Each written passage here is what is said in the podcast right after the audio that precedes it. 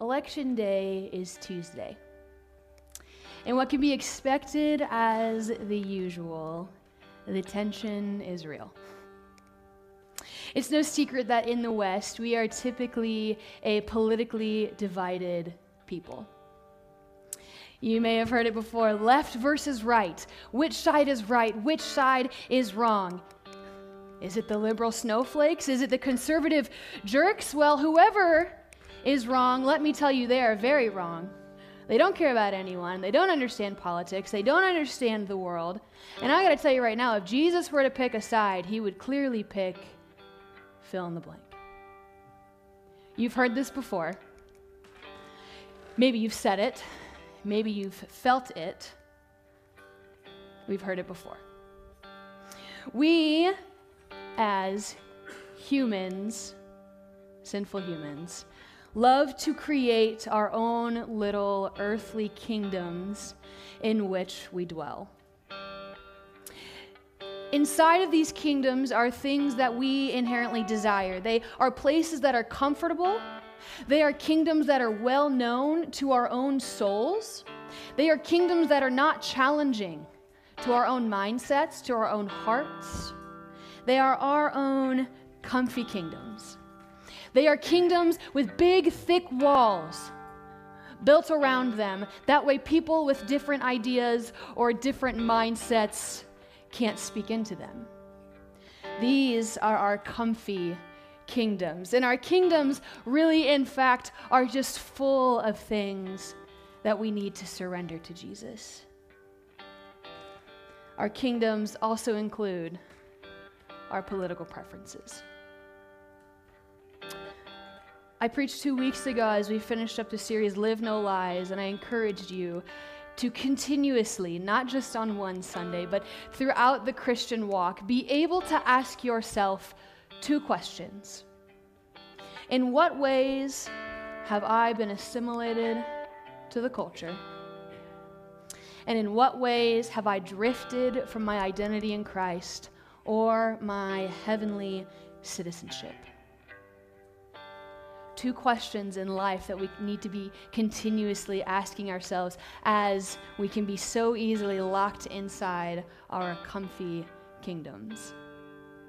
In Revelation 4, I'll throw the verse on the screen, it says this They lay their crowns before the throne and say, You are worthy our Lord and our God, to receive glory and honor and power, for you created all things.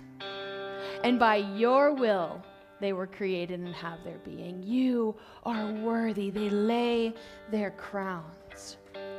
And what are these crowns that they're talking about in Revelation? What are they laying before God? Well, we all have crowns, so to speak. Our crowns represent our authority, they represent our own illusion of free will.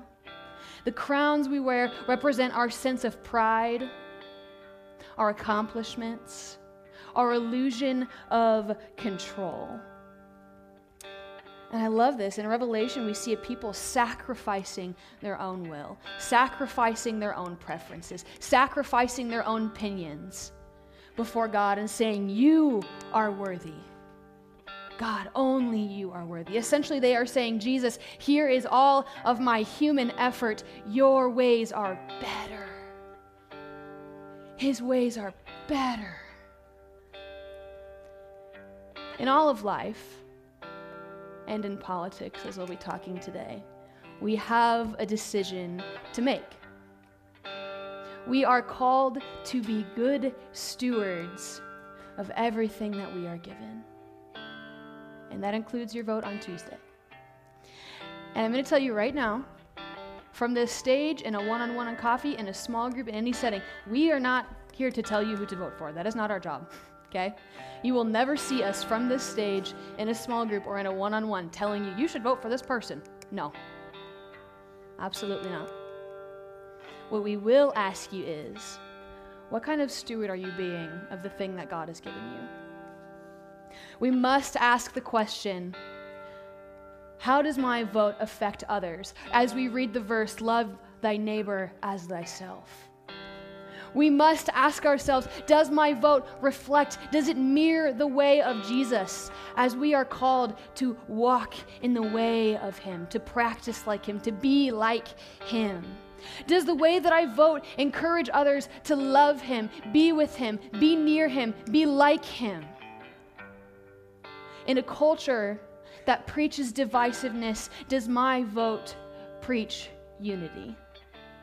In a culture that preaches you can pick and choose from whichever things you want, does my vote preach the same wholeness that Jesus preaches? If the answer to that is no, or the answer to any of that looks like mine maybe doesn't look like Jesus, I encourage you today to take this next 45 minutes seriously, to look at these verses again. They lay their crowns before the throne and say, You are worthy. You are worthy. Jesus, here is all of my human effort. Your way is better. It's better, it's better, it's better. This morning, we're going to have an exercise for you. And yes, we're going to ask you to get out of your seats. And on either side of the stage, we have crowns here. And I don't want you to do anything with it quite yet. I want you to come up and grab a crown and just take it back to your seat. And remember, these crowns represent things to be surrendered to God, whether that be your political preferences, whether that be your financial situation, your career, your family, the baggage that you came in with this morning.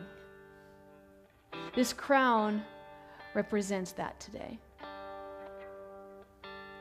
And at this time, I would encourage you just to ask God what He has next for you this morning. So I'm going I'm to pray for us quickly, and then we'll do that together. Jesus, King Jesus, of the heavenly realms of which my citizenship lies, of which our, which Radiant Church's citizenship lies.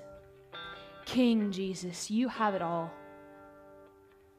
Our hearts are yours. Our breath is yours. Our words are yours. Our minds are yours, Jesus.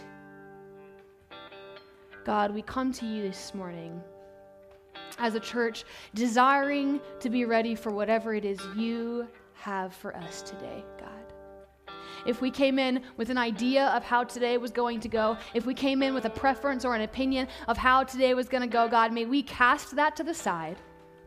May we open up our hands, our hearts, our minds, and our souls, Jesus, to be prepared for whatever it is you have for us, God.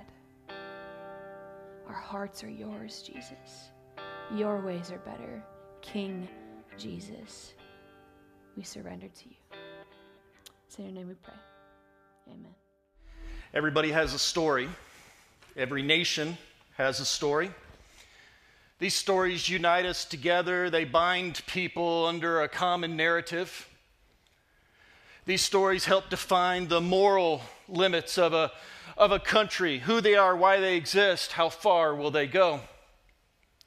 But over time, in every country, different opinions they arise, and, and, different people have ideas on what that story looks like and how it's to be played out, how it applies to them.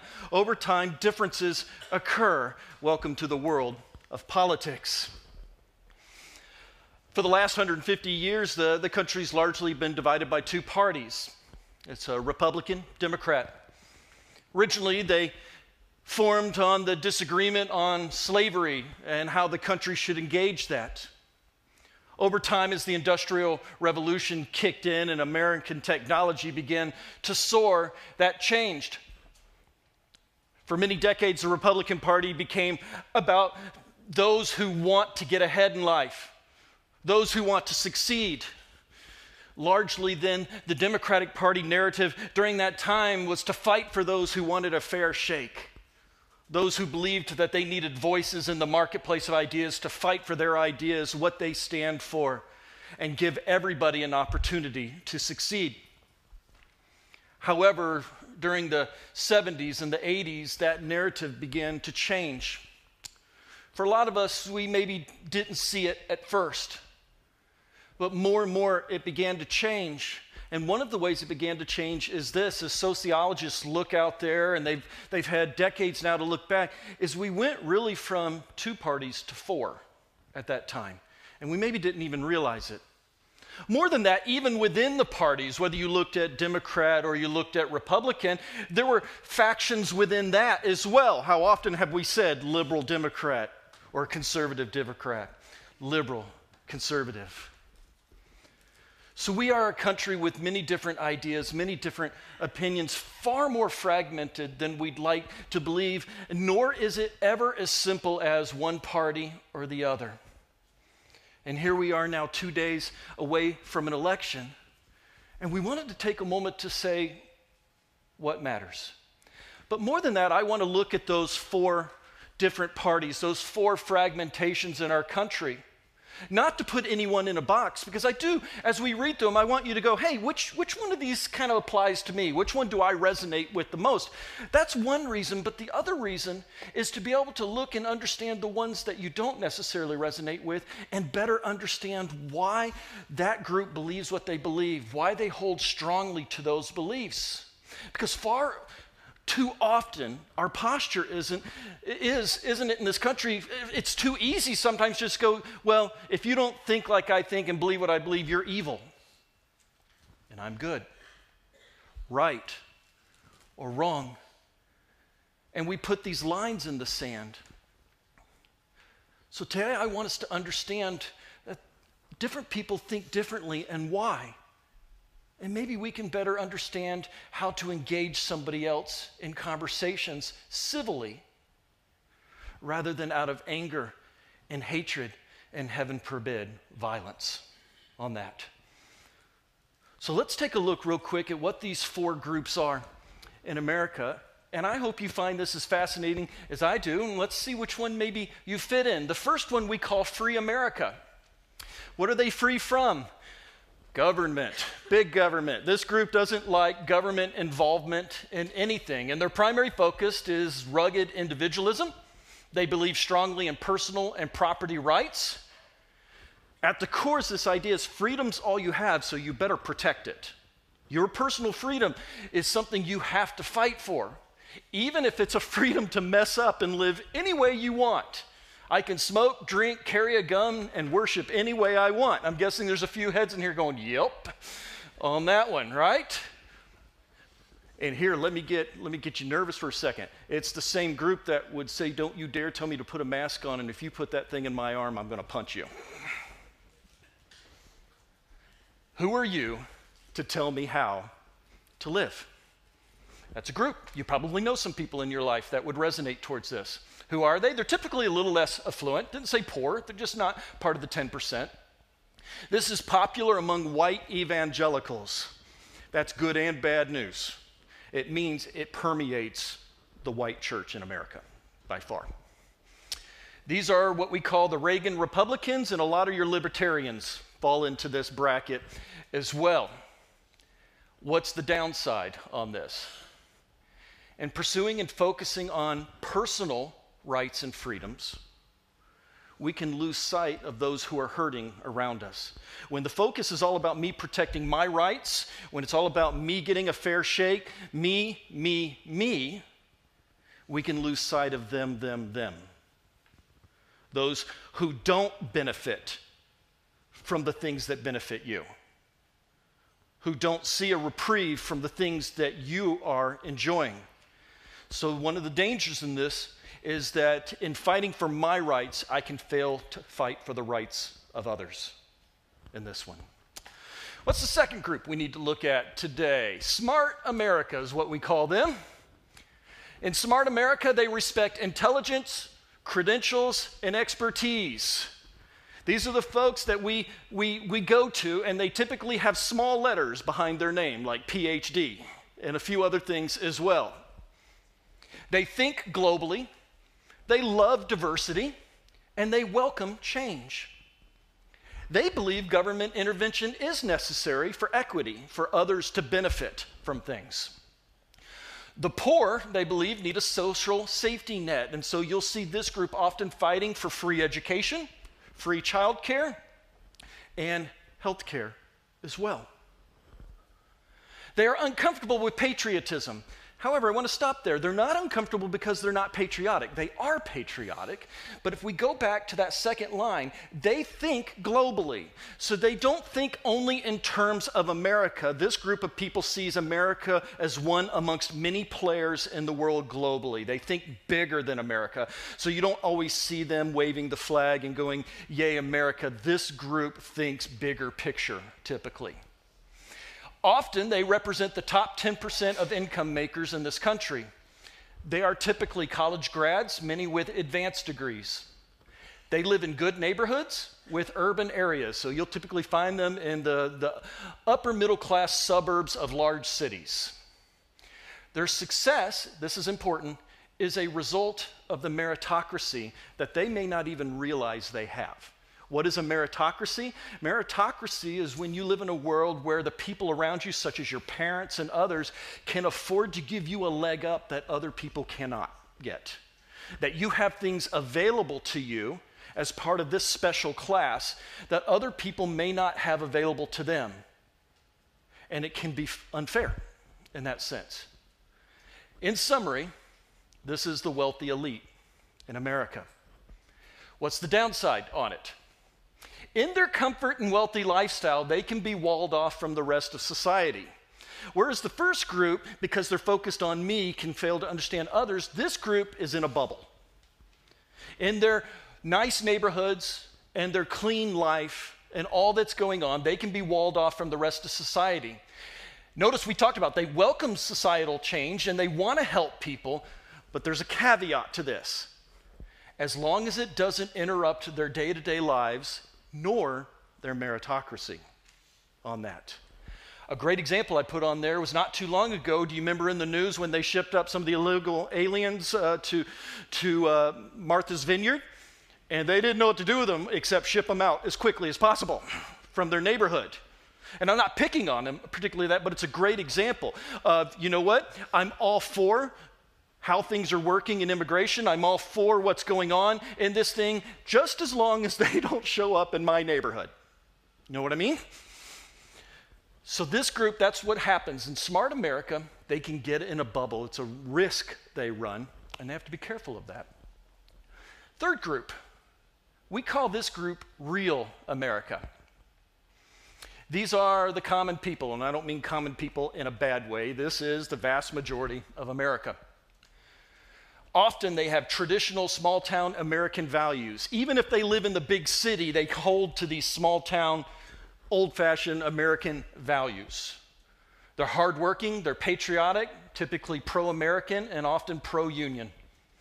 These are the people running your factories, fighting our wars, growing our food, and teaching our kids. However, on this group, they are distrustful and suspicious of educated sophisticates. In other words, the group we just talked about before. They believe the system is rigged against them. That's again talking about that meritocracy that's going on. And overall, they believe they are the unheard working class in America. What's the downside with this group? They can lead towards a conspiracy theorist mindset. Why? Because they believe the man is out to get them. Who's the man? Any system or anything that's working against them being able to break out or their kids break out of the cycle of poverty or wherever stage of life they are. This is the group, again, that does not feel they are heard. This is the group that believes the system is rigged against them. So, because of that, they believe the man is out to get them. So, welcome to Trump's America. This was the group he appealed to the most in the last election. He got a good chunk from the first group we talked about as well, and that's why he won the election in 2016. Nobody expected him to grab that group. He grabbed two groups in that election. This group in particular, though, is the one he grabbed. These are Hillary's basket of deplorables, which was not the nicest thing she could have ever said on that. That's who she was talking about.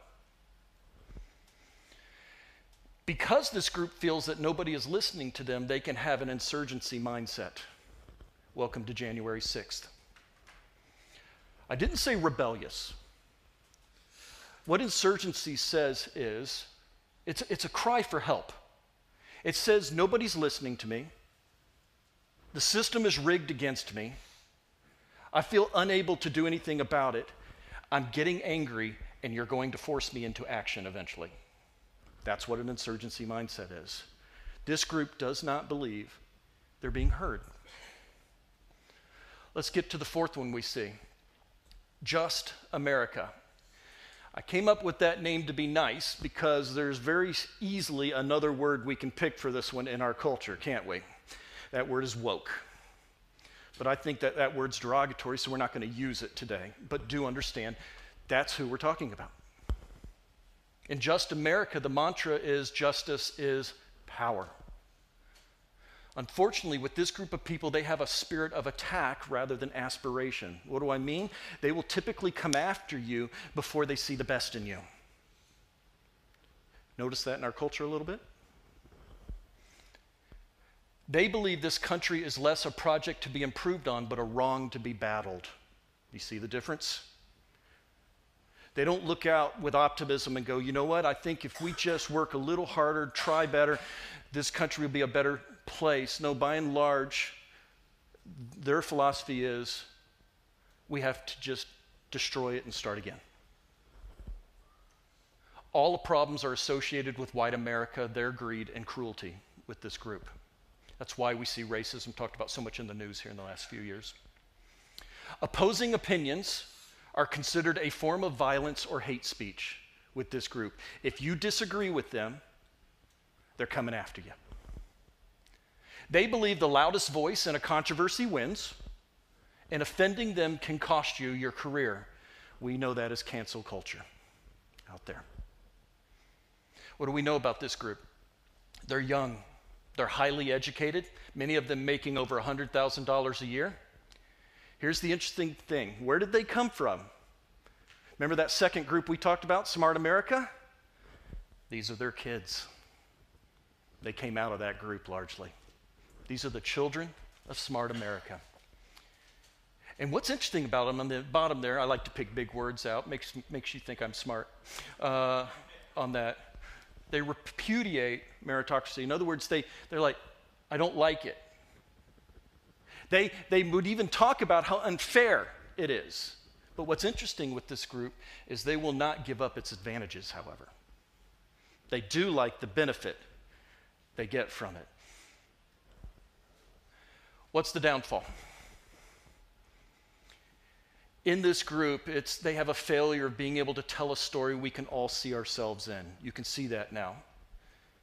We see the we see the fights on the street, we see the anger, we see the cancel culture, the activism in this group, which can all be good things. Not saying it's bad, but the way we see it with this group, it doesn't invite us into their story. It's beginning to repel America, if you haven't noticed. They're beginning to turn on it a little bit.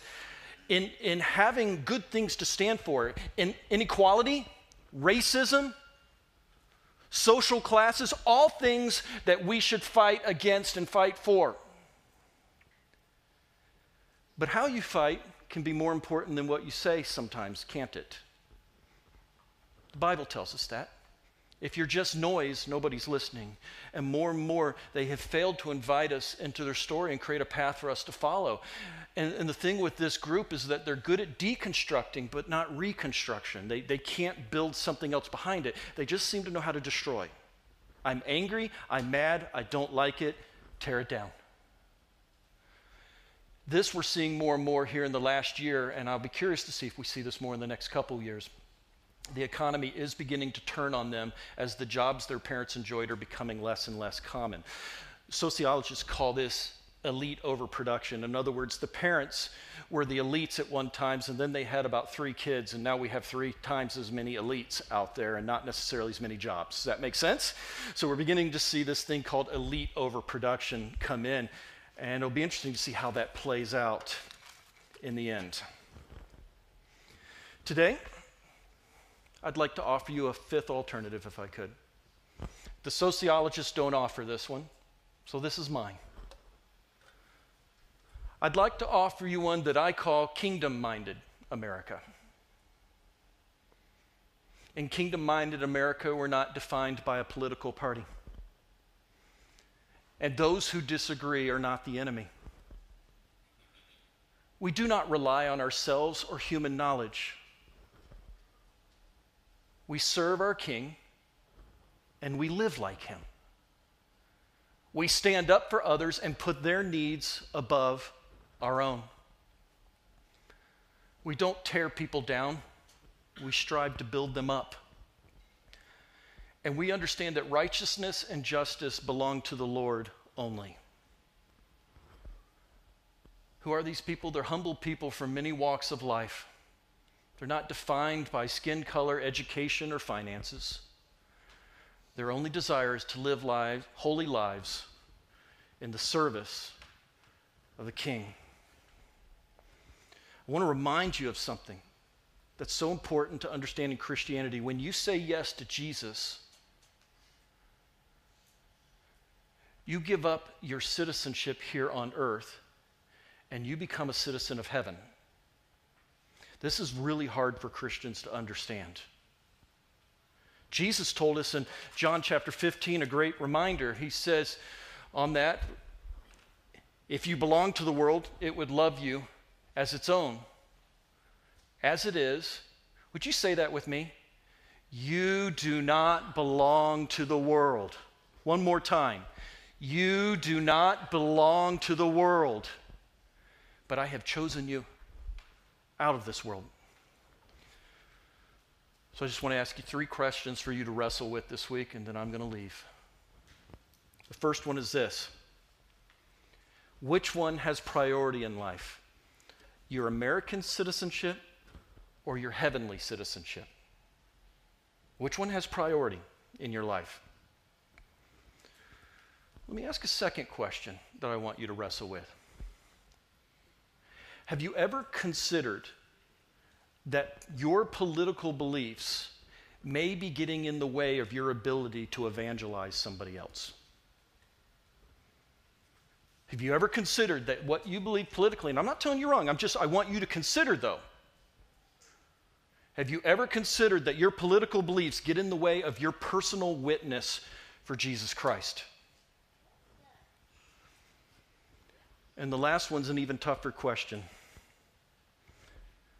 Does it sometimes look like you care more for earthly politics than you do heavenly obedience? Are you still earthly minded, although you are a citizen of heaven? If you're a follower of Christ, you don't belong to this world. You are a citizen of heaven. You've been called out of this world. And, and that includes your politics. We're called to be kingdom minded in our politics. And you're not defined by a political party. And please, let me just state this no political party out there has a monopoly on Jesus Christ. Okay? As you saw from up here, they all have their pros, they all have their cons. I don't want to live in a world where any one of them is the only voice in our country.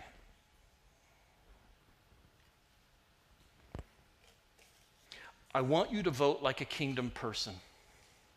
And so the challenge is this when you go in there, do you vote with a kingdom perspective? Or let me ask something. This one might really be an ouch. Sorry. Do you just vote the same way every time without ever doing any homework before you walk into that voting booth? Same party, same people. Why? Because I always have. Well, that's who my parents did. When's the last time before you walked into that booth you actually took the time to step back a few days before and find out who the candidates are, what they believe, and who I should be voting for? That's what kingdom people do. They are not defined by a political party, they are defined by Christ. And they vote as if Jesus was voting. That's why I love this verse, final verse for the day. We take it out of Colossians 3. It says, Whatever you do, work at it with all your heart as working for the Lord, not human masters. And I don't think I'm too far off at all to replace work in this with voting, because voting, if you do your homework, is work. Whatever you do, vote with all your heart as if voting for the Lord, not political parties. So, what I'm asking from you is this be good stewards with your vote, vote as kingdom people. And when you get in there, remember, as a citizen of heaven, you represent Jesus Christ. Vote as a citizen of heaven. Let's pray. Dear Lord, as we go into this season, may we again surrender those kingdoms, surrender those things in our lives, maybe long term held beliefs, and sit back and reconsider what would a kingdom person do? How would Jesus have me to vote? Give us the humility, Lord, to look deep inside and give us the eyes to see the world as you see it. Far beyond earthly things, may we be a heavenly people. And Lord, may our politics never ever get in the way of our witness. In your holy and precious name, amen. At this time, I want to invite you to do something with that crown, and you can make the decision what you do with it, whether whatever that crown represents for you, those kingdoms that we've talked about, whether political or otherwise, that you are holding on to, that need to be cast before the Lord. If you're ready to lay those things at the foot of the cross and surrender them to Jesus, then as we sing this next song, I invite you to bring them up to stage and let them set here by the cross. And if you're not ready, or maybe you don't know exactly what that crown represents for you yet, I invite you to take it home. Put it somewhere where you can see it. Pray about it regularly this week. Come before the Lord with it. Ask Him where He needs to mold you, what you need to let go of to live a more holy, righteous life. So you have those options. There we go. Thank you again for worshiping with us today. I hope that you were able to just encounter Jesus in a fresh way this morning. I was literally, I mean, I, I cry a lot anyways, but I was getting emotional over there just, just watching our people come forth and, and cast their crowns because, as we mentioned earlier, in a culture that preaches divisiveness and pick and choose, what a breath of fresh air it is to be with people that say, I choose Jesus in his wholeness and his unity. So thank you. And if you're taking your crown home to reflect on it and think on it more, I'm so proud of you for making that decision, and I hope you take that seriously this week. I hope that today you leave here and you remember that as you go into this week, you're not doing this alone. If you'd like that slide that talked about kingdom minded America while you research your candidates, please t- tell me. I'll email it to you. If you need to talk to someone about this, talk to one of us on staff. We have a board members, we have elder team, we have small groups that would love to be a sounding board for you. We are a relational church, and community is at the core of everything we do. You were not meant to do this alone, and you don't have to. So, thank you for coming in today. I encourage you to continue being challenged this week. I love you all, and I will see you next week. See you guys later. Have a good Sunday.